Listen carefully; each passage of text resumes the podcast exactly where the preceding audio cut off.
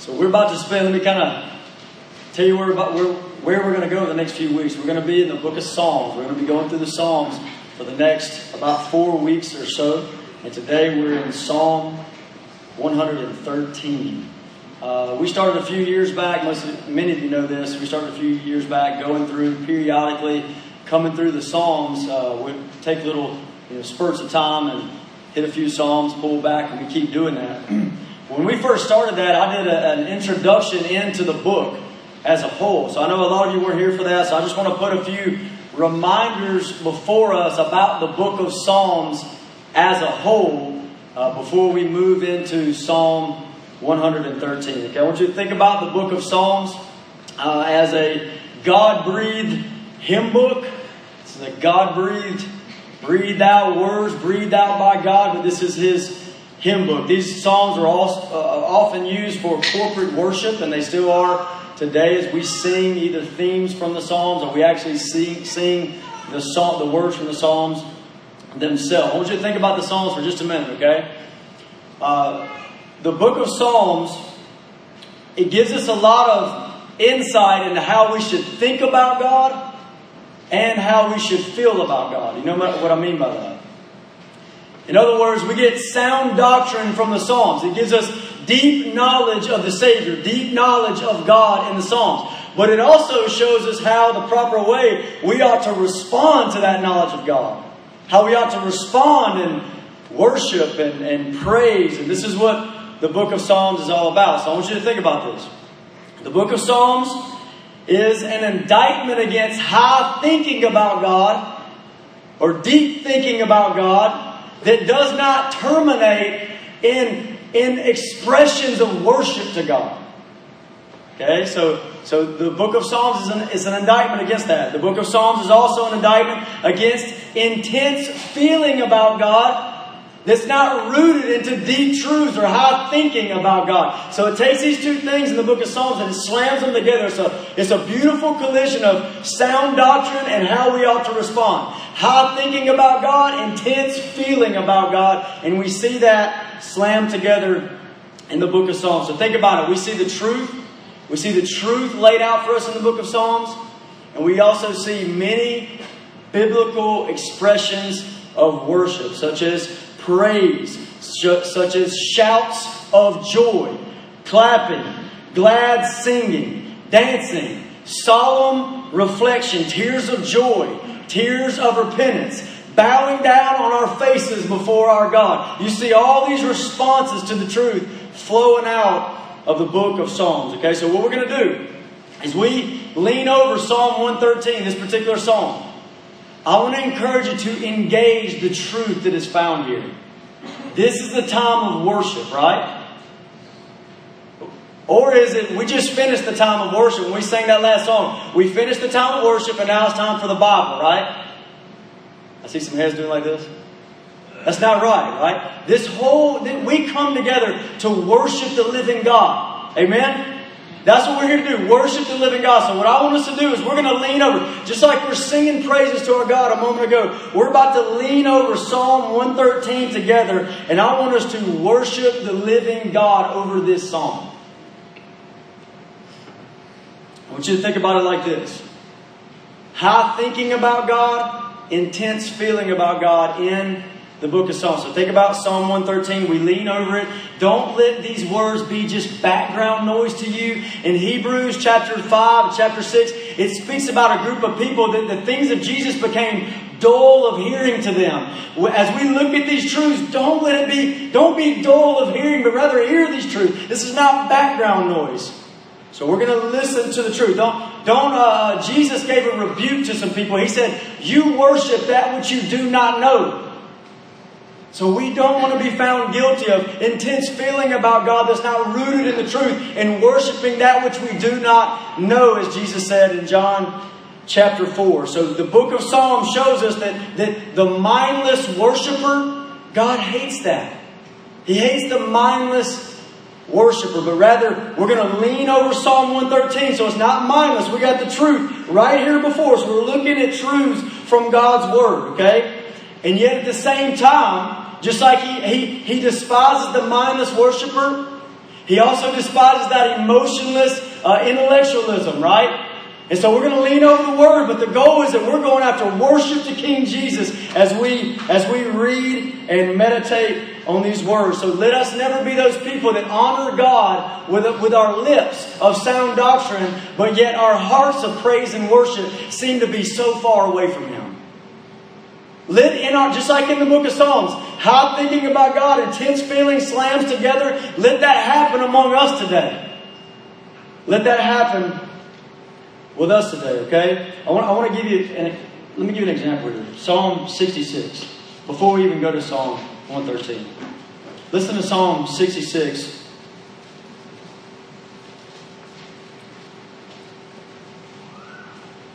I'm going to read verse 1 through 4. I want you to think through how thinking about God that expresses itself in all the biblical expressions of worship that I mentioned to you a moment ago. Listen to verse 1.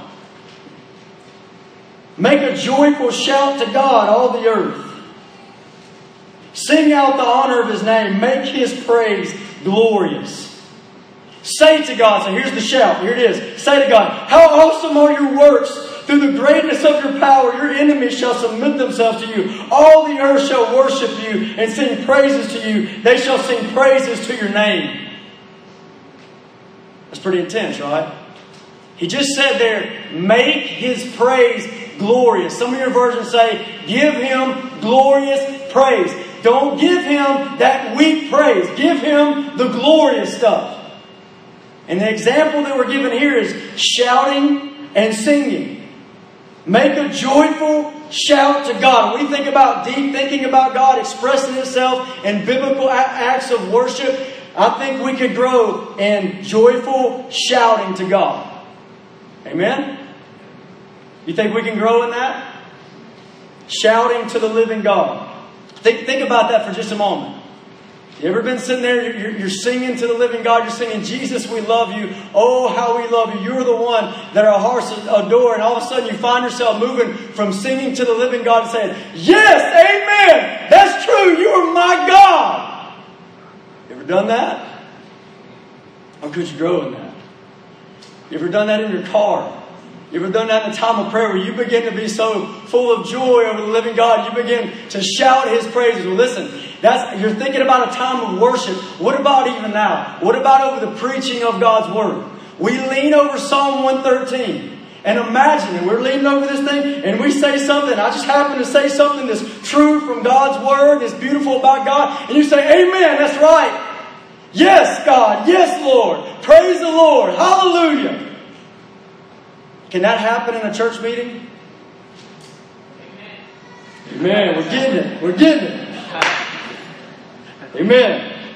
So I want you to think about that. Now, look, some of you may say, "Oh, that just that just sounds like a distraction." If I shout praises to the living God, it sounds like a distraction. And if it's for yourself and it's selfish and you're doing, you're doing it to be seen, of course it's a distraction.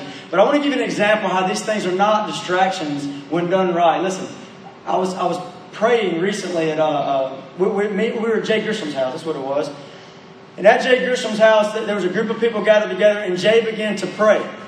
And as he began to pray, you know, he was just thanking God for our time together, thanking God for the meal we were about to eat. He, that's all he was doing. Well, I found myself, you know how very often we say, quit listening to prayers and engage in prayer together. You know how we say that often? Like when Hunter stood up here and prayed a moment ago, he wasn't giving a prayer performance. We are together saying, Yes, Lord, amen. We pray those things, God. We lift those things up to you. We're saying that as a church together. Well, I was not doing that while Jay Grisham was praying. I was zoned out. I was listening to a prayer. I was doing nothing. And all of a sudden behind me, I hear Daniel Charter say, Yes, Lord, amen. And it, it woke me up. I said, Oh, what am I doing? Yes, God, that's right. And I began to engage in prayer with Jay. So I'm just telling you, this is not always a distraction. When you think about something glorious from God's Word about God, you are free and welcome to shout back. You get to participate in some way in the speaking when you say, Yes, God, Amen, praise the living God. So I want you to think about the Psalms like this this high thinking about God and intense feeling about God. I want to invite you as we lean over this psalm to think deeply. Think about Him. Think about your Savior. And I want you, I want to invite you to all the biblical expressions of worship that are found in His Word. Even this one here make a joyful shout to God, all the earth. Sing out the honor of His name. Make His praise glorious. Let me pray for us, and then we're just going to read this song, okay? Let me pray for us. Father, thank you so much that we can gather together in your name, Lord. And God, more than anything else, we want to see you. More than anything else, God, we want you and your beauty and your majesty and your goodness and your grace and all these things that describe who you are. We want to see it, Lord. God, we don't want to just see facts on a page. We want to know you high and lifted up, full of glory. God, we want to know you personally. I pray, God, that you would open our eyes. Help us to see as we open your word right now. Please, God, help us. God, I pray that you would help us to express worship from our hearts over your word. And even worship from our mouths, God, over your word. God, give us shouts of joy. Give us loud singing, Lord. Give us solemn reflection over you, God. Give us tears of repentance and tears of joy. God, fill our hearts, Lord. Let us not, please, God, let us not be those who honor you with our lips of sound doctrine, but our hearts be far from you. God, draw us in right now, Lord, please. God, we're going to read your word. Thank you for your word. Draw us in to see you, Lord. In Jesus' name, amen. All right, Psalm 113. Read this with me. Get your eyes on it. Praise the Lord. Praise, O servants of the Lord. Praise the name of the Lord. Blessed be the name of the Lord from this time forth and forevermore. From the rising of the sun to its going down, the Lord's name is to be praised. The Lord is high above all nations, His glory above the heavens. Who is like the Lord our God who dwells on high, who humbles himself to behold the things that are in the heavens and in the earth? He raises the poor out of the dust and lifts the needy out of the ash heap, that he may seat him with princes, with the princes of his people.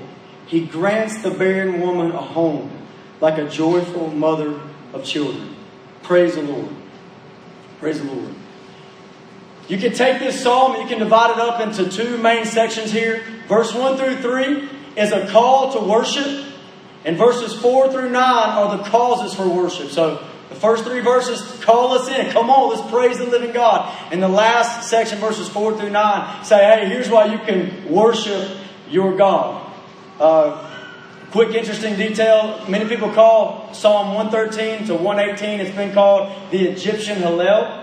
Okay, and, and these are the psalms that you would you would think of, and I'll tell you why I'm saying this. That, you would hear people sing during the Passover. Okay, they would sing these songs. So, like when Jesus and the disciples uh, uh, did the Passover, and it says, and then they sang a hymn. Can you imagine that? Can you get a picture of that of Jesus, the Savior and the Lord, singing Psalm 113 with his disciples just before he goes to the cross? Praise the Lord. Blessed be the name of the Lord for this time, this time forward and forevermore. Who is like our God? Can you imagine him singing that song? So let's begin right there, verses 1 through 3. I want you to hear the call to worship in verse 1 through 3. Hear the call to worship and be a true worshiper of the living God. In Psalm 113, verse 1 through 3, we see the what, the who, the when, the where, and the why of worship. Okay, so first thing, what? What are we to do? Verse 1 says, Praise the Lord. It's hallelujah, is that word. And it begins and ends that way. Verse 1 and verse 9. Look at the very beginning of the psalm, very end of the psalm, like bookends. Praise the Lord. This is also the bookends of the Bible. Genesis chapter 1, and at the very end in Revelation, you got the creation and the recreation, right? God created all things for His glory, for His praise, for His worship, and then He recreates all things for His glory, praise, and worship, and we get a glimpse into heaven in Revelation. It's the bookends of the Bible. It's just praise the Lord. I want you to think about worship and praise to God and glorifying God for just a moment. Just think about this. What is the purpose for which you were created? What is the purpose for which you exist? Think about that. Why were you created? What if you had to answer that question? Why were you created? Why do you exist? Why were you put on planet Earth? Why is there breath in your lungs? Isaiah 43, verse 7 says, My people who are called by my name, whom I have created for my glory. You know it's not about us, right? But that verse just said, We are created. What? What's the purpose of your creation? For His glory. For His glory. That's Isaiah 43 7. Verse 21, just a few verses later, says, says, This people I made for myself, they shall declare my praise. We're created for His glory. AKA, we are created to declare His praise. We're created to do what's at the very beginning of the psalm and the very end of the psalm and everything in between. We're created to praise the Lord. Do you feel that? Do you see that? What about your salvation? Why did God save you? Are you saved here? Why did God save you? Ephesians chapter 1, you can read verse 6 and verse 12 and verse 14, and it describes our salvation, chosen in Him before the foundation of the world, adopted, and it says the reason at the very end in verse 6, it says, to the praise of His glorious grace. Why were we created? Why? Why did He save us? It says, to the praise of His glorious grace. You realize it wasn't about you, it wasn't about me, but it's about His glorious grace being put on display. That's in Ephesians 1 6, and you go down a little bit lower in verse 12, it says it again. Why did God save us? To the praise of His glory. Verse 14, why did God save us? To the praise of His glory. Chapter 2, verse 7 of Ephesians says the same thing that God saved us that His grace might be made known. Do you feel that? that? That we were created, we exist, we were saved for the glory and worship and hallelujah praise to the King. This is the reason you exist. Let that sit on you. Feel the weight of that. I want you to think about this. The purpose for all things. Not even just you, but the purpose for everything. What is the purpose for all things? Romans 11 36 says, From him and through him and to him are all things, to whom be glory forever and ever. Amen. Amen. To him be the glory. To him be the glory. To him be the praise. It's the idea. So want you think about your worldview for a minute. Is your worldview man centered or God centered? Is it man centered or is it God centered? In other words, when you think about the reason that you have breath in your lungs, the reason that you exist, does your heart cry out, I exist for the living God's praise, for His worship, for His glory? Does your heart say that? When you think about evangelism or missions, you think about taking the gospel to other places, is the only reason you want to preach the gospel is so that that poor soul doesn't go to hell. Now, don't get me wrong, that's a good motivation, right? We're motivated by we don't want people to go to hell, so we give them the gospel. But according to God's word, it's not the ultimate motivation. The ultimate motivation at the deepest level is we take the gospel out to the nations and into our neighborhoods so that Jesus is magnified, so that he's glorified in those people who turn to him. You understand that? What about when you pray? Your deepest place of prayer, when you in your prayer life, is this is your prayer life man-centered or God-centered? Is your prayer life only about me and my stuff and what I can get? It's all about me and my hurts and my pains? Or at the very beginning of your prayer life, at the very initial heart response, is it, Our Father in heaven, hallowed be thy name. Holy, let your name be holy. Let your name be glorified, God. Is that at the heart of your prayer life? When you wake up and you read your Bible, or when you showed up this morning, why are you here? Why? Why did you come here? Is it about you? Is it about others around you? Or is this, I want to praise the living God. I want to worship Him. I want to glorify Him. Is your worldview man centered or is it God centered? Just think about that. I want everybody here to move into this God centeredness Praise the Lord, praise the Lord. That's what this song is all about. Listen, listen to me. When you think about worship, when you think about praise the Lord, it's a big deal because it's the reason you exist.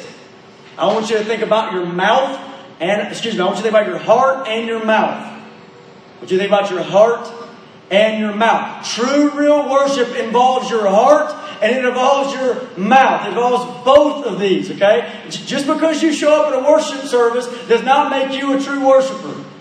Doesn't mean you're worshiping God. But the worship of the living God, remember the reason for which you're created involves your heart and then it flows out of your mouth. And I say your heart, here's what I mean. Think about Jesus' word. They honor me with their lips, but their heart is far from me. God is most glorified and is most praised in His saints when our hearts are aflame for Him. When our hearts are ablaze for Him. When our hearts explode, praise to the living God. This is when He's the most glorified. And then I want you to think about your mouth. Think about your mouth because the, reality is, is a heart that's ablaze for God is hardly ever content to keep to itself. A heart that's ablaze for God. It's like the heart sends messages to the mouth of the true worshiper. It says, Yes, praise to the living God. I want to worship His holy name. I want to bless His name forever and ever. Let me give you a couple verses to think about on that. Psalm 35, verse 27. Listen.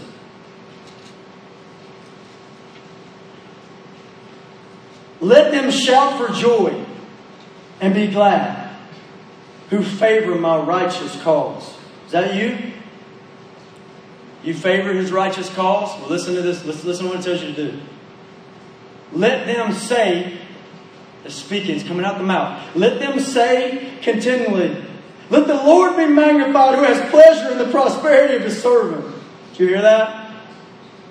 Let them say it. What does that sound like? Let the Lord be magnified. What does that sound like?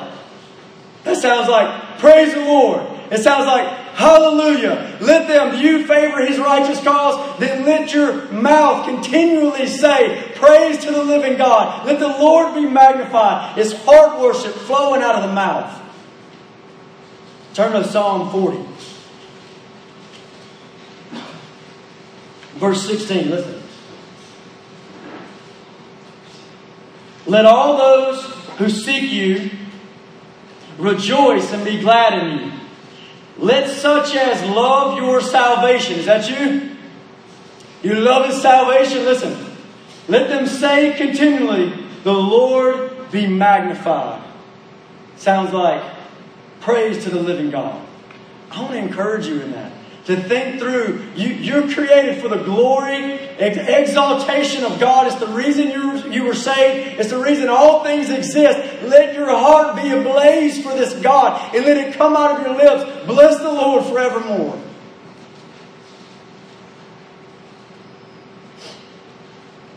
Now let's go to that next question. That's what we should do. We should praise God. We should worship Him. Who? Who should praise the Lord? Look at verse 1. Who should praise the Lord? Praise, O servants of the Lord. Praise, O servants of the Lord. This means everyone on planet Earth that belongs to God. If you're a servant of the Lord, listen, praise the Lord. Praise those servants of the Lord. If you belong to Him, you're His. You're redeemed by the blood of the Lamb. The command here is you have an ultimate purpose, which is to worship the living God. You have that purpose set before you if you're a servant of God. Now, the reality is there's people that hate God, there's people that reject God, there's no doubt, and God still gets His glory there too. Even in those who reject Him, even in those who hate Him. Psalm 9.16 says, He is known by the judgment He executes. When He rains down His righteous judgment, His righteous wrath on those who never come to Him, those who flee from Him, when He does that, He is glorified as the just God of the universe. But that's not what this is talking about here. This is saying, oh, servants of the Lord. There's this special privilege and this special duty for us as the servants of God to praise Him. Think of 1 Peter 2 9. He says, You're a royal priesthood, a holy nation, His own special people to do what? To proclaim the praises of Him who called us out of darkness and into His marvelous light. Set aside to praise the living God. And, and we need to note at this point, let me note this for everybody here. It is possible for you, as a servant of God, to receive so much from God. So much. Just receive and you receive and you receive blessing. And you even see some of the blessings you receive. You, you realize you receive so much from God and yet it not terminate in what you were ultimately created to do, namely worship God. Remember Luke 17? You got 10 lepers and they came before Jesus. And they said, Oh Jesus, they, they bowed down before him. And he said, He said, Go to the priest and be healed. Go tell them. Go tell them what's happened and go be healed. And as they walked to that priest, as they walked away from Jesus, Jesus healed them all. They received from Jesus. And yet, just a little time later, it says how many of them came back? One. One came back, and it says he came back and he came before Jesus and he fell down on his face and he gave glory to God and thanks to Jesus Christ. And imagine him there, bowed down, doing what he's created to do in that moment, hearts ablaze for Christ and worshiping his holy name. Imagine that. And then Jesus looks at him and he says, Were there not ten? Were there not ten? Did only one return to give glory to God? It's possible for you to receive from the living God and yet it not terminate in praise and worship to the King of glory. And I say, not for us. Let's not let that happen to us. Rather, listen to what it says Praise, O servants of the Lord. Praise Him. When should He be praised? Look at verse 2. When should He be praised? Blessed be the name of the Lord from this time forth and forevermore. So now, He should be praised. In eternity, He should be praised. And every time in between, God is to be praised through the good, through the bad, through the, the, the amazing things, through the mundane things of life, everything. Our God is worthy of praise. Right now, over God's Word, He is worthy of your praise. When you walk out of this room in a moment, you speak to one another. God is worthy of praise. Next week, He's worthy of praise. He's to be praised from this time forth and forevermore, it says. I want to encourage, I want to encourage you to fight. Fight to make this a pattern of your life that you praise Him continually. Listen, I want to just quote a verse to you. Don't think it too radical for your life. Listen, Psalm 34, verse 1. It says, I will bless the Lord at all times. His praise shall continually be in my mouth. I'm saying I want to, I want to set my life toward that. I want to be praising my living God all day, every day. I want to praise Him when it's hard, praise Him when it's good, praise Him in different ways. All the biblical expressions of praise and worship, I want to give that to Him. I'll bless the Lord at all times. His praise shall continually be in my mouth. I don't feel like that's hitting us right. Let me give you another verse. Psalm 35, verse 28. Listen to this one.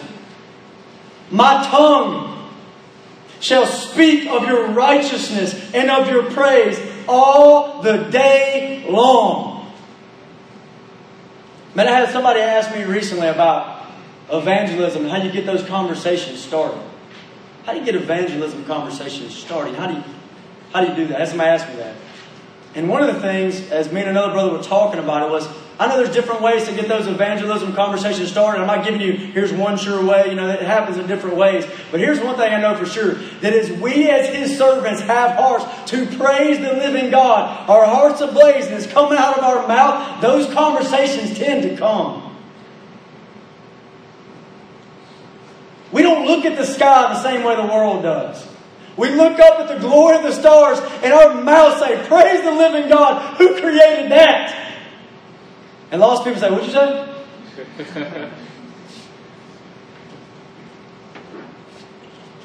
Psalm 71, just in case it's not hitting us. Look at Psalm 71. Listen.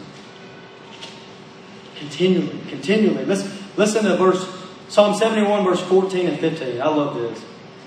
I will hope continually and I will praise you yet more and more. You say, I'm already praising God. Praise Him more.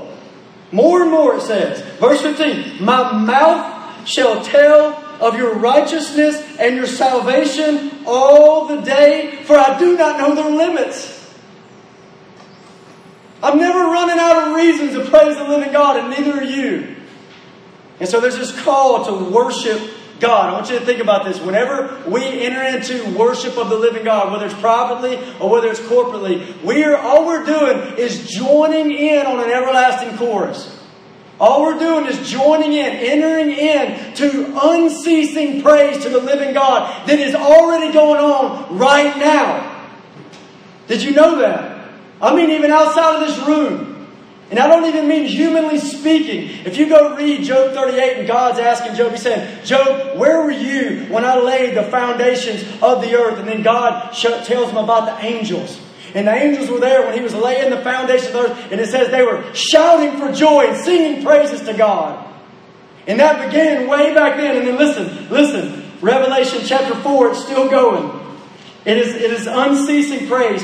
Revelation 4, verse 8. The four living creatures, each having six wings, were full of eyes around and within, and they do not rest day or night, saying, Holy, holy, holy, Lord God Almighty, who was and is and is to come. And whenever the living creatures give glory and honor and thanks to Him who sits on the throne, who lives forever and ever, the 24 elders fall down before Him who sits on the throne and worship Him who lives forever and ever. They cast their crowns before the throne, saying, You are worthy, O Lord, to receive glory and honor and power, for you created all things, and by your will they exist and were created. And when we worship God, we enter in to what's already happened in the heavenly places. We get to worship God.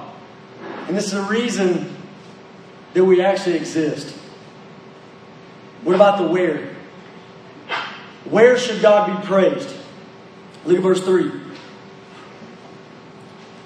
From the rising of the sun to its going down, the Lord's name is to be praised. So, where should he be praised? From the rising of the sun, think about earth, to its going down. Think about the earth spinning.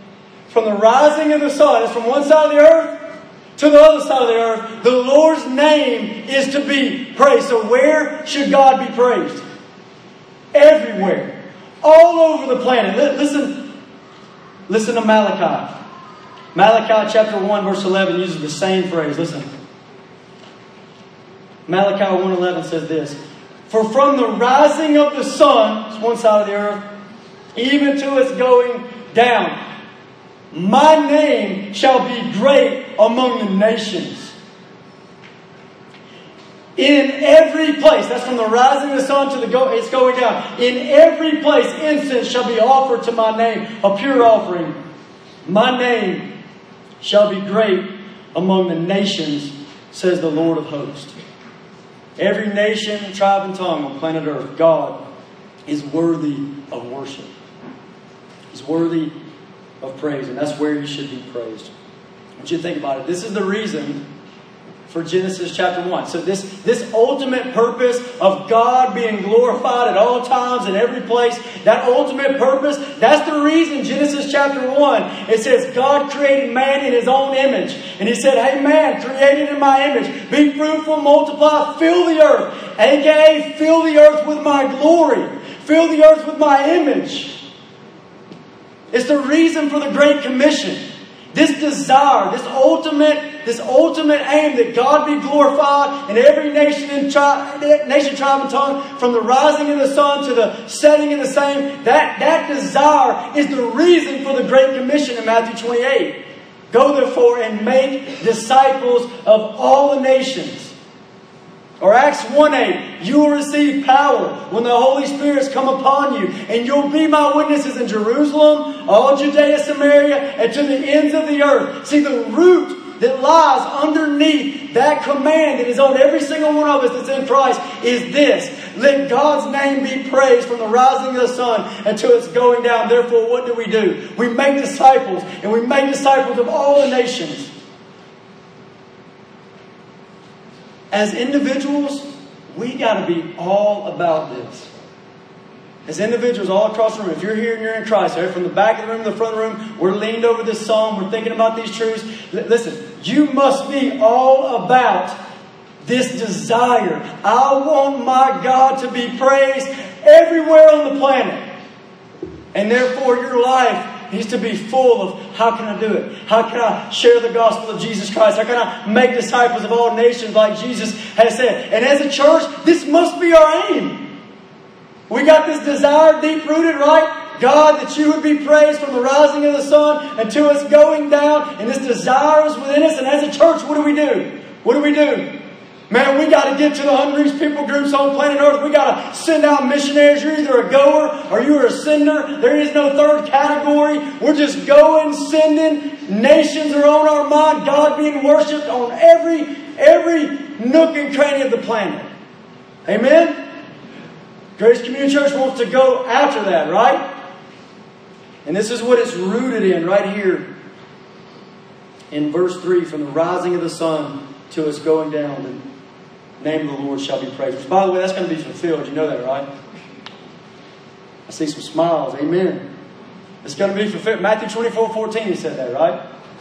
He said, This gospel of the kingdom will be preached in all the earth as a testimony to all nations, then the end will come.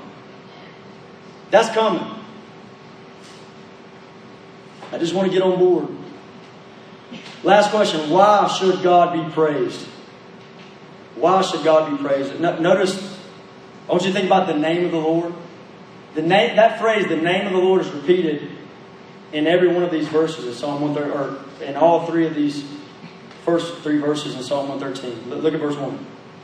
The last phrase, praise the name of the Lord. Why should he be praised? His name. Look, at verse 2. Blessed be the name of the Lord. Verse 3, the Lord's name is to be praised. So, why should he be praised? Why? Because of his name. And here's, see, the name of the Lord does not mean those, you know, the consonants and the, the vowels but that, that make up his title or what we call him.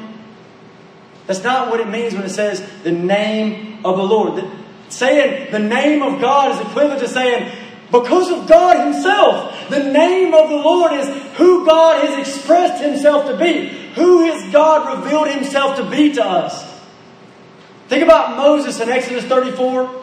And God says to Moses, I'm going to come, I'm going to pass before you, Moses, and I'm going to proclaim the name of the Lord. And then what does he say to Moses? He says, he says, compassionate, long suffering, God of justice, God of mercy, God of forgiveness. He expresses who He is to Moses. This is the name of God, who God has revealed Himself to be. So why do we praise Him?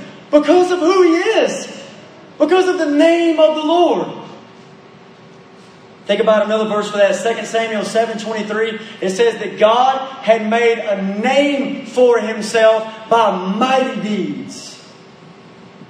God made a name for himself by mighty deeds. Think about Proverbs 18:10. The name of the Lord is a strong tower. The righteous run into it and they're saved. The name of the Lord. Now, if that just means, you know, consonants and, and vowels and the title that we give him, that's where you get some of the silly stuff about, well, just, if you get in trouble, just chant Jesus over and over and over again.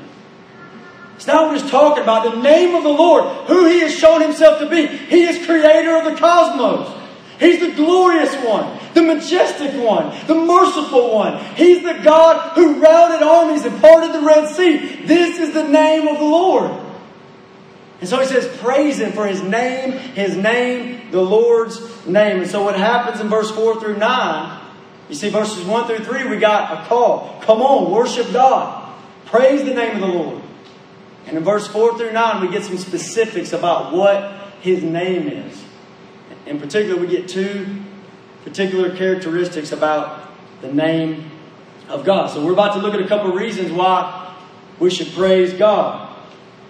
Which means you're about to get a chance to do what I said just a moment ago about worshiping the living God. You you're about to get a chance to, you know, maybe even shouts of joy of who God is. We're about to look at it. He's about to say, hey, this is why He's worthy of your praise. And we're going to read it and lean over it for just a minute. Verse 4 through 6 is going to give us one of those characteristics, and verse 7 through 9 is going to give us the other one. Okay? And what you're going to see is verse 4 through 6 is, is God is high above all things. He is the most high. And then you're going to see in verse 7 through 9, oh, he re- but he reaches to the lowest place. He reaches down to the lowly. That's what you're going to see in these verses. Look at verse 4 through 6. The Lord is high above all nations, his glory above the heavens. Who is like the Lord our God? Who dwells on high, who humbles himself to behold the things that are in the heavens and, and that are in the earth. That's the transcendence of God. He is beyond us. He's amazing. And then watch him dip down into the God who is the most high, is also the God that reaches to the lowest. Look at verse 7. He raises the poor out of the dust. He lifts the needy out of the ash heap that he might seat him with princes, with the princes of his people. He grants the barren woman a home like a joyful mother of children. Praise the Lord. Think about this contrast. The Most High God who reaches to the lowest place. Think about it.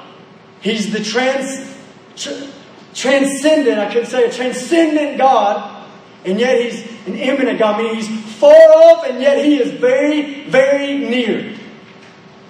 He's the all powerful God, and yet He's completely personal at the same time. God is far beyond us, and yet He is right before us. He's the most high who reaches to the lowest place. He's the, this is the, the greatness of God and the graciousness of God. The majesty of God and the mercy of God coming together right here. He's the sovereign Savior who stoops down to his simple servants. He's the creator of the cosmos who is also the compassionate king. He's both of these things in contrast. We see this clearly in the life of Christ, do we not? Think about Christ, the same one who gets on that boat. After walking on the water, he gets on that boat. He's, he's there, and, and, and his disciples are afraid before him. They are afraid of this man, Jesus Christ, because he is glorious beyond what they can see. And imagine that same one, he's the one that stops hurricanes with a word of his mouth. He says, Peace, be still, and it stops. That majestic, tra- transcendent God, that God, Jesus Christ, is the same one that weeps with those who weep. You remember that? He's on the way. Want you think about this for a minute. He's on the way to see Lazarus, who's dead in a tomb. And Lazarus' sisters are weeping, crying. Remember that? And Jesus knows he's about to raise him from the dead. He knows that. Yet he doesn't look over to her and say, Hey, uh, chill out with that crying there because I'm about to raise him up. No reason to cry, sister, no reason. He doesn't do that. He begins to weep with her. The same one that raises the dead is the one that weeps for those who weep. And this is the contrast that we see in this verse. So let's start off with the most, uh, verse 4 through 6. He is the most high God. He's beyond us. We can't comprehend him. We cannot contain him. If you try to describe the, the splendor of God in this way, that the majesty of God, you try to use earthly examples, right? But earthly examples just don't cut it. So think about it like this. Like if I said take a take a grain of sand and put it right up next to what? The earth? How about the whole solar system? Grain of sand next to the whole solar system. And that gap that you see in size does not begin to describe the gap that lies in God's wisdom, His infinite wisdom, compared to our limited wisdom. It doesn't even start to describe it. So, earthly examples, they all fall short. If you think about a, a little child's whisper, imagine a little child's whisper. And, and then yesterday I was hearing those chest thumping thunderclaps from heaven. They were going off at my house. And you compare that little whisper to that booming thunderclap from God. And that, that gap between those two things does not even begin to describe the gap between our limited power and the infinite power of God. It's not even close. So, how do you describe the most high God? Melchizedek said it like this. In Genesis 14, he said, God most high, possessor of heaven and earth. God most high, he possesses something. He possesses heaven, he possesses earth. Listen, this is how it says it in our song. So in verse 4, look, look at verse 4. The Lord is high, he's the most high, he's the most high, he's high above all nations. He's above all nations. Think about this for a minute. If all the nations of the earth agree together against God, there are foolish people on this earth that will go with that counsel of the world. But I'm saying don't do it because listen, Think about Psalm 2 for just a moment. In Psalm chapter 2, it says, it says, all the rulers of the earth and all the kings of the earth and all the nations and all the peoples, they gather themselves against God, against the Lord, and against his Christ. And what's God doing in the next verse in Psalm 2? Is he, is he wringing his hands, worried? It says, He who sits in the heavens laughs. All the nations gather together against him, and he who sits in the heavens laughs. What if all the nations gathered together an army? An army, all the nations' army to go against God and against God's people. What do you think is going to happen? I can tell you exactly what's going to happen. Revelation chapter 20 says this, verse 7 When the thousand years had expired, Satan will be released from his prison and will go out to deceive the nations which are in the four corners of the earth, to gather them together to battle, whose number is as the sand of the sea. Well, let's listen to that army. I bet God's nervous now. They went up on the breadth of the earth, and they surrounded the camp of the saints, the beloved city. And here's the most, most anticlimactic verse you've ever read in the Bible. And fire came down from God out of heaven and devoured them. Done all the nations, God, the Lord our God, is high above all nations. You know, God has, has raised up godly leaders of nations all throughout history. But, but I want you to think about this even, even the evil ones, you know, even the wicked leaders that are anti God and hate God, you know, that even they're like puppets in his hands. Do you realize that? I'll give you a few to think about. Think about Pharaoh. Remember Pharaoh? Hated God, will not let God's people go. He won't do it. He stands against God. He worships false God. And look at what he says about it in Exodus 9 16. He says this to Pharaoh. But indeed, for this purpose I have raised you up, Pharaoh, that I may show my power in you, and that my name might be declared in all the earth. Like a puppet in his hand. Or what about the king of Assyria? You remember him? The king of Assyria, Assyria is the one that took Israel captive took God's people captive, not realizing that God was actually using him like a tool in his hand. And that's what he says over in Isaiah chapter 10. He says, Listen, Isaiah prophesied to them. He's walking around like he did this. But you go tell him that he's a tool in my hand and should not should the axe boast against the one who uses the axe? Well, what about Nebuchadnezzar? You get this picture in Daniel 4 of Nebuchadnezzar. I mean, this guy has, has ruled a, a massive chunk of the earth, and he's ruling over the earth in Daniel chapter 4, and all of a sudden he gets his dream that scares him to death.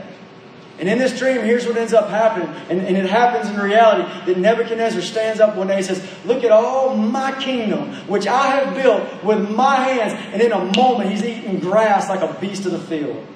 And God humbles him. And the end note of that is that even Nebuchadnezzar himself stands up and says, Daniel, he, he's got a God who is the most high God, possessor of heaven and the earth. Our God is high above the nations. And if you're wondering, that means the American nation too. He goes on to say, and his glory above the heavens. I want you to think about that. We're thinking about this characteristic of God. He's the most high God, transcendent God. This is our God. His glory is above the heavens. You imagine the psalmist, you know, in a, in a clear, beautiful night, he's gazing up, he sees the stars, and he sees the moon, and all of a sudden, man, he's going, man, I am so small. I am so gloriously small. And then he sings out, oh God, your glory is high above the heavens. Think about the glory of the heavens for a minute. Very quickly. Anybody know the speed of light? Nobody? 186,000 miles per hour? 186,000 miles per second. That's eight times around the earth in one second. Let that sit in. Eight times around the earth in one second. Now, not around the earth, but imagine straight out. It just keeps going. The speed of light just keeps going out. Go, go, go, go, go. For not one second, not one minute, not one hour, but for a year. How far is that? That's called a light year. It's called a light year. They had to make it up because these distances in the universe and in the heavens is so massive. They had to think of some kind of large measurement system that they could use to measure something. So you got a light year, 186,000 miles per second for a whole year, and however long that is, is one light year. And I want you to think about this. To get to, we live in a galaxy called the Milky Way, and to get to the center of it from where we are, it would take, it's, it's 33,000 light years away. So, speed of light, 186,000 miles per second for 33,000 years, and you land at the middle of our galaxy called the Milky Way, which is one of billions of galaxies in the universe. There's a group outside of us, they call it the, the local group. The local group, which is like 50 something, 50 or so galaxies. It's called the local group. And to go from one side to the other at the speed of light would take two million years. And that's just a little blip in the universe. Just a blip. His glory is, because are you amazed by that? His glory is above the heavens. We just have to use petty little stuff like the universe just so we can try to fathom who He is. That's why the heavens were created. The heavens declare the glory of God. He made it unfathomable to us so that we could go, man, look at our God. Look at how glorious He is. This is from an article about a, a well known explorer named William Beebe. I think is how you say his name. Listen to this. William Beebe was a worldwide explorer and a friend of President Theodore Roosevelt. Often, when he visited the president, the two men would go outdoors at night to see who could first locate the Andromeda Galaxy. Then, as they gazed at the tiny smudge of distant starlight, one of them would recite this that is the spiral galaxy Andromeda. It is as large as our Milky Way. It's one of 100 billion galaxies. It is 750,000 light years away. It consists of 100 billion suns, each larger than our sun. And after that had sunk in, Roosevelt would flash his toothy grin and say, Now I think we're small enough. Let's go to bed. So when you see this, when you realize the glory of the heavens, you feel gloriously small. When you realize the glory of God, which, which is above the heavens, you feel gloriously small. You begin to do things, maybe like King, think, think about King Solomon, 1 Kings 8.27. I mean, what King Solomon just built the temple. This is massive, right? He just built the temple of God, the dwelling place of God in Israel. He just built it and he backs away from it. And he says, in verse 27, he says, Heaven and the heaven of heavens cannot contain you. How much less this temple which I built? You feel gloriously small. I don't care who you are. And you might even begin to ask things like the next verse. Look verse 5. Psalm 113, verse 5. Who is like the Lord our God? I love that. His glory is above all nations, His glory is above the heavens. Who's like the Lord our God? This psalmist is not the first person to ask this question in the Bible. We've got this question asked many times. Listen to Moses in Exodus 15. Who is like you, O Lord, among the gods? Who is like you, glorious in holiness, fearful in praises, doing wonders? Or David said in Psalm 35, listen, all my bones shall say, Lord, who is like you, delivering the poor from him who is too strong for him? What about Ethan, the Ezrahite, in Psalm 89? He says, O Lord of hosts, who is mighty like you, O Lord? Your faithfulness also surrounds you. You rule the raging of the sea. When its waves rise, you still them. The prophet Micah said in Micah 7:18, who is, who is a God like you, pardoning iniquity and passing over transgression of the remnant of his heritage? Who is like the Lord our God? Who's like him? Anybody got an answer? No one. No one is like him. Verse 5 and 6, right here, verse 5 and 6 in Psalm 113, we start to see that beautiful contrast again. It's kind of the beginnings of that contrast. Okay? So, for example, look at verse 5. He says, the question is, who is like you, O God? And then you get two things. Who dwells on high. He dwells on high. He's the most high. He dwells on high. And then here's the second thing. Who humbles himself or who stoops. The ESV says he looks far down. Okay, the, the, the, I think the best translation is he humbles, he humbles himself to behold the things that are in the heavens and in the earth. So here's this contrast that you got God who dwells or who is seated on high, who looks far down to behold the heavens and the earth. It's a beautiful contrast, and in a sense, it shows it again shows us the majesty of God. Think about that. The God who is so majestic, He's so high and lofty that He must stoop down to behold the heavens I just described to you.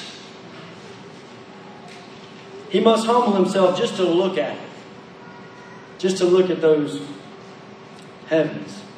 And so what this is telling us to do is saying, Lift up your eyes to God's greatness and God's mercy. And listen, focus in on the fact that this is the God who humbles himself to look upon the earth. We see something like this in Revelation chapter 1, right? Remember, John runs in to, to Jesus glorified in Revelation chapter 1, and he sees that his countenance is shining like the sun, his eyes like a flame of fire, and John falls on his face as dead. I'm seeing Jesus right now, and that same one before whom he fell as dead is the one that reaches over and touches him and says, Don't be afraid. And he stands him up. It's the glory of his greatness and also God's grace here. Spurgeon said it like this He said, The clouds are the dust of his feet, and sun, moon, and stars twinkle far below his throne. Love that. I can't help, I know I say this verse often, but I can't help it. When I hear something like this about this glorious God who, who actually humbles himself to behold the earth, I always think of Psalm 8, verse 3. When I consider your heavens, the work of your fingers, the moon and the stars which you have ordained. What is man? What is man? What is man that you're mindful of him? But this is our God. This is what he's like. Let me do I want to move on to his not just his majesty, but the display of his mercy in verses 7 through 9. But before I do this, I want to, I want to read something to you from Isaiah 40. You don't have to turn there because I want you to listen.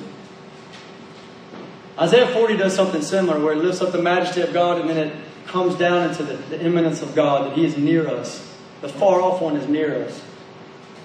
Just listen. He's telling Isaiah here he's saying, he's saying, Behold your God. In Isaiah 40, verse 9, Behold your God. Look at your God. Listen to the kind of thing he says. Who has measured the waters in the hollow of his hand. What's he trying to tell you? He's measured the heavens with a span. So, width of his hand, everything I just described to you a moment ago. He calculated the dust of the earth in a measure. He weighed the mountains in scales and the hills in a balance. Who has directed the Spirit of the Lord? Or who, or as his counselor has taught him? Who has taught him? With whom did God take counsel? And who instructed him and taught him in the path of justice? Who taught him knowledge and showed him the way of understanding? Behold, the nations are as a drop in a bucket and are counted as the small dust on the scales. Look, he lifts up the owls as a very little thing. All nations before him are as nothing. They are counted by him less than nothing and worthless. To whom then will you liken God? Or what likeness will you compare to him? He goes on to describe these people making these molded images and, and, and this casting this gold and making these gods. And he said, How ridiculous is this? The creator of the heavens, and you're making these little things. And I'd say the same thing to us about every idol that we could put before God. It's crazy. Do you understand the God we're talking about? Verse 21. Have you not known? Have you not heard? Has it not been told you from the beginning? Have you not understood from the foundations of the earth? It is He who sits above the circle of the earth, and its inhabitants are like grasshoppers, who stretches out the heavens like a curtain, spreads them out like a tent to dwell in He brings the princes to nothing. He makes the judges of the earth useless. Listen to it. To whom then will you liken me? To whom then will you liken me? Or to whom shall I be equal, says the Holy One? Lift your eyes on high. And he's saying, lift up your eyes to the heavens. Look at the stars. Look at those heavenly bodies. He says, and see who has created these things, who brings out their host by number. He calls them all by name, by the greatness of his might and the strength of his power. Not one is missing. Why do you say, O Jacob? Why do you speak, O Israel, and say, My way is hidden from the Lord, and my just claim is passed over by my God? You're nuts. It's not passed over. Have you not known? Have you not heard? The everlasting God, the Lord, the creator of the ends of the earth, never faints nor is weary. His understanding is unsearchable. He gives, listen to him turn the corner, he gives power to the weak. And to those who have no might, he increases strength. Even the youth shall faint and be weary, and the young men shall utterly fall. But those who wait on the Lord shall renew their strength. They shall mount up with wings like eagles. They shall run and not be weary. They shall walk and not faint. Praise that God. Majesty, splendor, glory, and yet he humbles himself to behold the heavens and the earth. And so let's turn to verse Let's go to verse 7 through 9. Verse 7 through 9.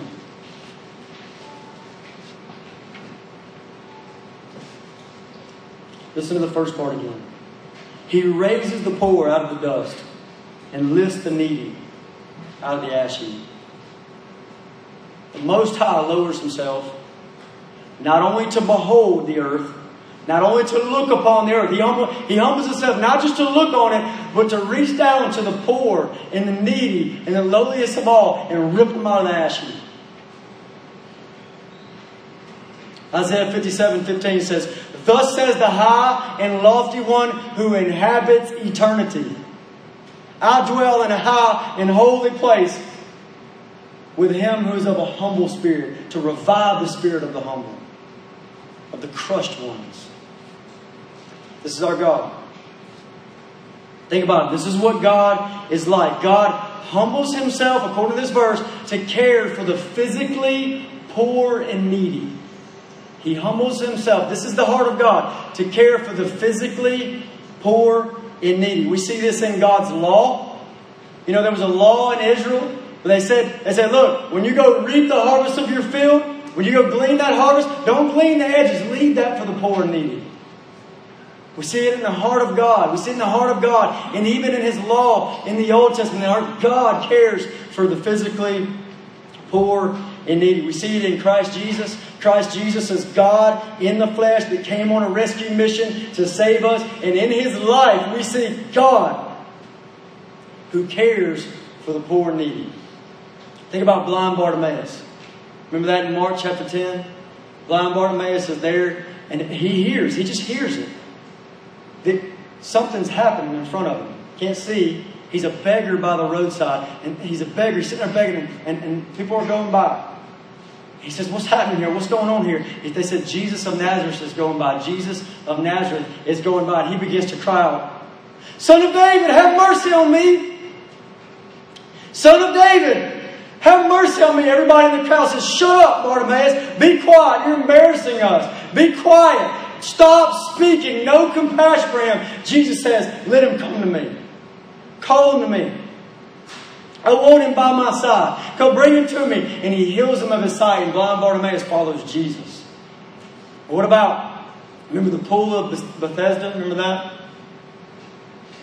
You got that guy by the pool of Bethesda? He's been laying there for what was it, 38 years?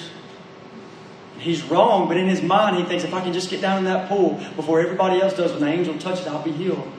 He's been laying there year after year after year. Nobody cares. The moment he goes to put himself in, somebody steps down before him because he can't get in on his own. Nobody would put him in. Christ Jesus comes to him and he calls him to himself. He cares for the poor and needy. That's our God.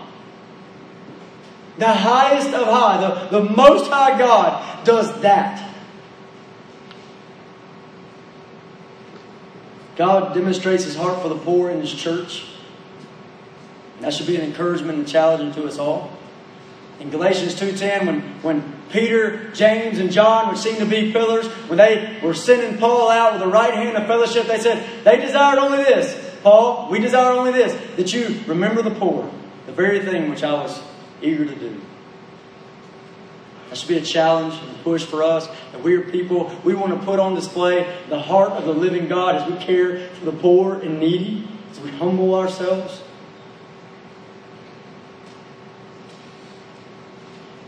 Verse 8 says, that he may seat him with princes, with the princes of his people. I can't, when I read that, that he might seat him with princes, I can't help but think about, well, who do you think I think about? Anybody? Huh? Thought I heard it. Mephibosheth. You know Mephibosheth? You can read about him over in 2 Samuel chapter 9. You got this guy that comes, you got King David, who's, you know, it's this Christ figure, right? So we're going to see the heart of God in King David as a Christ figure. And, and, he, and he looks at this man who's been crippled. He's poor and he's needy and he can't fend for himself and he's broken. And, he, and, and King David says, I want to show kindness to him. I want to show kindness to him. He says, Call him to me. And this man comes to King David and said, What do you want with a dead dog like me? Why do you want a dead dog like me, King David? And he says, For the rest of your days, you're going to eat from the king's table. Seat him with princes. Seat him with the princes of his people. Now think about us. Think about us. Poor and needy, seated with the King of glory. Get to see him face to face.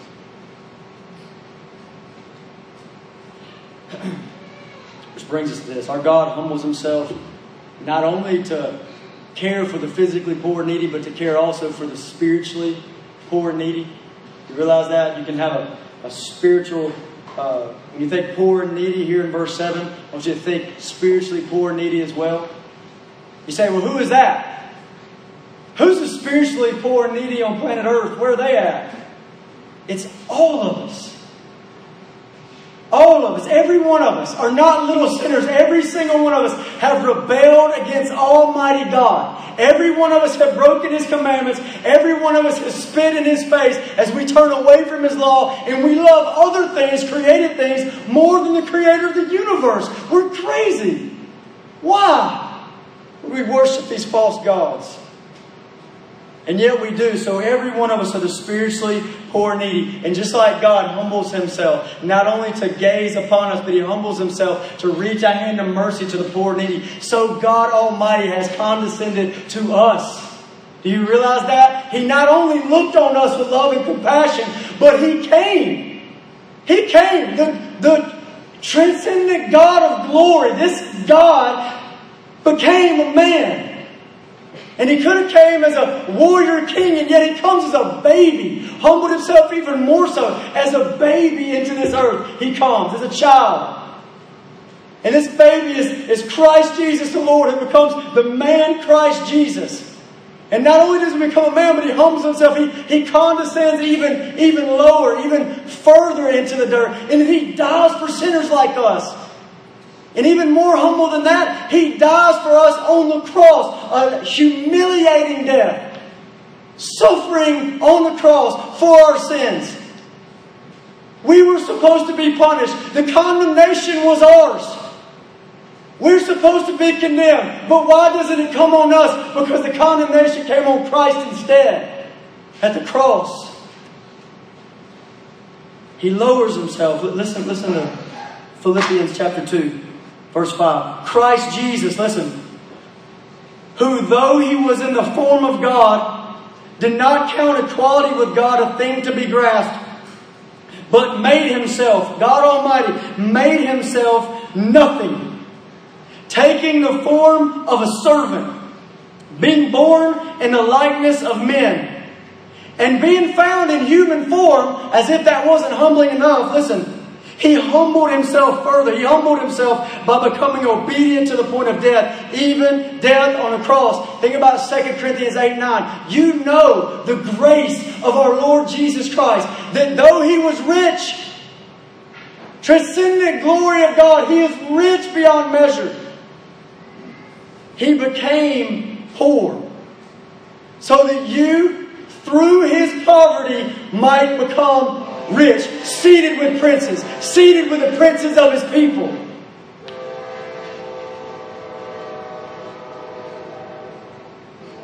And this is what God has done for anybody here that's in Christ Jesus. He has cared for the spiritually poor and needy. He's laid down his life for us. Now, let me say, let me kind of begin to close out by saying this. Verse 7 through 9. Look, look at it. Verse 7 through 9. It's actually a specific kind of concern. We think about the poor and needy, it's a specific kind of concern that God has right here, and it's for the barren. It's for those struggling with infertility. It's for the barren here. I want you to hear this. Think about how amazing that is. Before, before I even prove that to you, just think about how amazing that is. The transcendent God of glory gazes upon the earth, and as he looks upon the poor and needy, he has a special place in his heart, a special gaze towards the barren, towards those struggling with infertility. And I'm not just saying that just because of verse 9. Verse 7 through 8 that we just read, it begins, He raises the poor out of the dust, is actually a direct quote from the story of Hannah. It's a direct quote. So if you read the story of Hannah in 1 Samuel chapter 1 and chapter 2, listen to 1 Samuel chapter 2, verse 8. As Hannah was met by God and she begins to praise God, listen, the exact same words. Verse 8. He raises the poor from the dust, lifts the beggar from the ash heap to set them among princes. Same exact phrase. So here's what you have a direct quote in verse 7 through 8 from the life of Hannah, who is a woman who is barren, a woman who struggled with infertility. There she is. And then in the next verse, in verse 9, we see a description of her life. In Psalm 113, verse 9, we see a description of her life. He grants the barren woman a home like a joyful mother of children. Turn with me to look at, go, go to 1 Samuel real quick. 1 Samuel chapter 1. I want you to look at her story for just a second.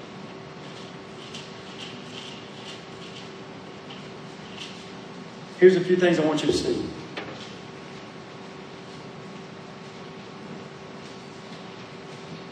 Hannah had a husband named Elkanah. And Hannah was barren. Hannah struggled with infertility. She was struggling here. Look at verse 5. But to Hannah, he, that's her husband, would give a double portion, for he loved Hannah, although the Lord had closed her womb. Listen to that.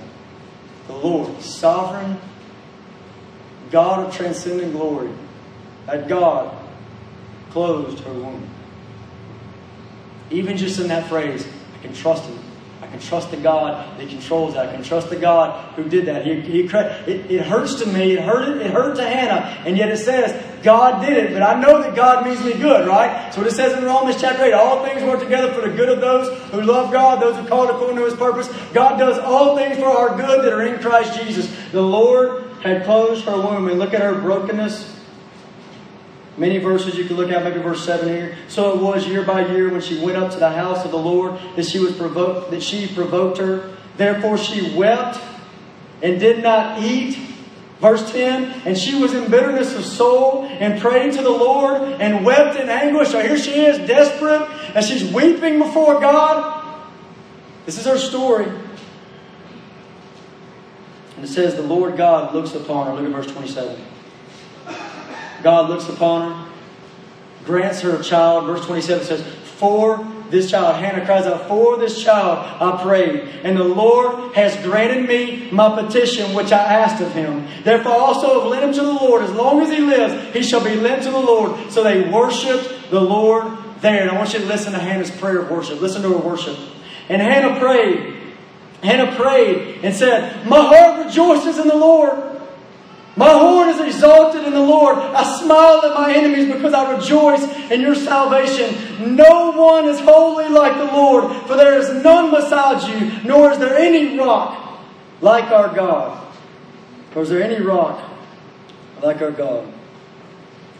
I think that God wants to take every person in a desperate situation or a desperate heart, a place of desperation, and wants to bring them to this place of worship. My heart rejoices in God. No one's holy like my God. There's none beside you. I believe He wants to bring every single person. And then there's this special place in the heart. According to Psalm 113, this special place in the heart for those that are buried. And He said, I'm going to bring you to this place of worship.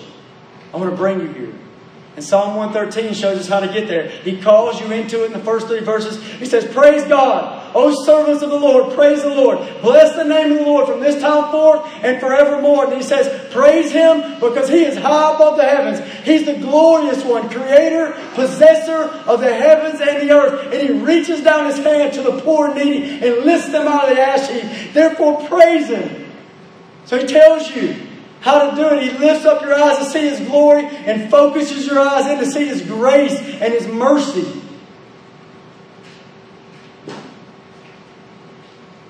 So, anybody here, ladies here, ones that I know and ones I don't know, they're dealing with barrenness. I want this to encourage you.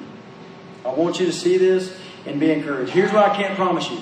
I can't promise you that God wants to, wants to show His glory to you in the exact same way that He showed it to Hannah by giving a child to him. I can't promise that to you. But here's what I can promise you. That when our transcendent God looks down on planet Earth and reaches out his hand to the poor and needy, there's a place, a special place, as Watts mentioned in this psalm, for the barren woman. It's there.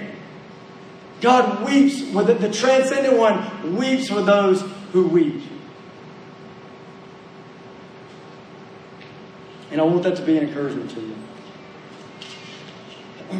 Let me finish with that last phrase. Just close with the last phrase. It says here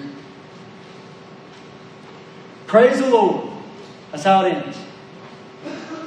Praise the Lord. Let that be a summary statement. Praise God because everything we just saw about it. Psalm 113. We're leaned over Psalm 113. Praise God for these things. Praise Him. And also an application Give Him praise. Here's your application give Him praise from the heart. From your affections, give God praise. Give Him worship. With your mouth, give God praise. Bless the Lord at all times. Let His praise continually be upon your lips. Bless the Lord. Praise God from this time forth and forevermore. Praise God. Worship God. This is the application. With your actions, praise God with your actions, spreading His glory, His praise from the rising of the sun to the setting of the same. Worship God, praise God, spread His worship. And listen, as we do that, as we worship our God, which means we're seeing Him for who He is, and we're hearts ablaze, worshiping His holy name. As that happens, guess what happens to us? We become more and more and more like Him. 2 Corinthians 3.18 Beholding as in a mirror, beholding the glory of the Lord and being transformed into the same image from one degree of glory to another. So, does God give Himself for the poor and needy? Does He do things like that? Absolutely. So, we get conformed into the same image. Let's pray.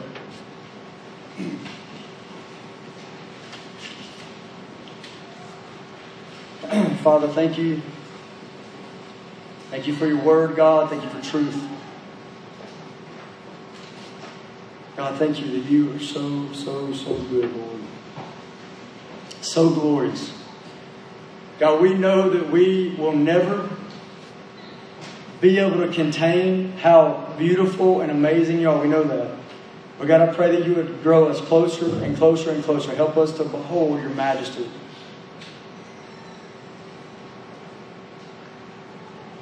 God, help us to see your heart for the poor and needy. God, help us to worship you. Help us to praise you. Let us be a people full of true worship, God, hearts ablaze for you. God, thank you that you are this God. God, I want to lift up a request to you, Lord, that you would take those in this room specifically that struggle with infertility, God, the barren pray for them, God. I pray that they would set their hope in you. I pray, Lord, that you would be their treasure and their joy and their strong tower. God, I pray you'd be all those things to them, Lord. God, I pray that you would draw near to them, God, help them to see your heart, even in this song, God, even in their life personally. Help them to see your heart, God, that you reach down and pour up the poor and needy out of the ash heap. And God, I pray for all who are maybe in desperation in this room. I pray that you help them to see that you, the God of majesty, are the one who weeps with them. God, help them to see. Help us all to see, Lord. Lord, thank you that ultimately, Lord, we, we could have all our needs, all our earthly needs met, and yet go to hell forever and mean nothing. Thank you, Lord Jesus, that you came, that you humbled yourself, not even just to becoming a man, but even to die a humiliating death for us. Thank you, Lord Jesus. Thank you, God, for your salvation. Thank you for forgiveness. Thank you for loving us, Lord. Thank you for saving our souls. And God, if there's any here that don't know you in that way, I want to pray that you would open their eyes, Lord. Open their eyes, Lord. Thank you, Lord. In Jesus' name.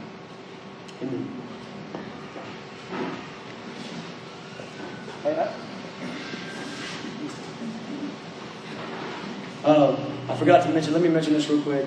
After we sing this song to the Lord, after we sing this song to the Lord, uh, we're going to gather up here, and Dustin already said something about it. We're going to gather up here and pray for the Reagans uh, who are going to be leaving us and not be with, not be with us anymore. So uh, this is our chance to get around them. So uh, I would ask you, if you guys that know them, to stick around and do that, okay?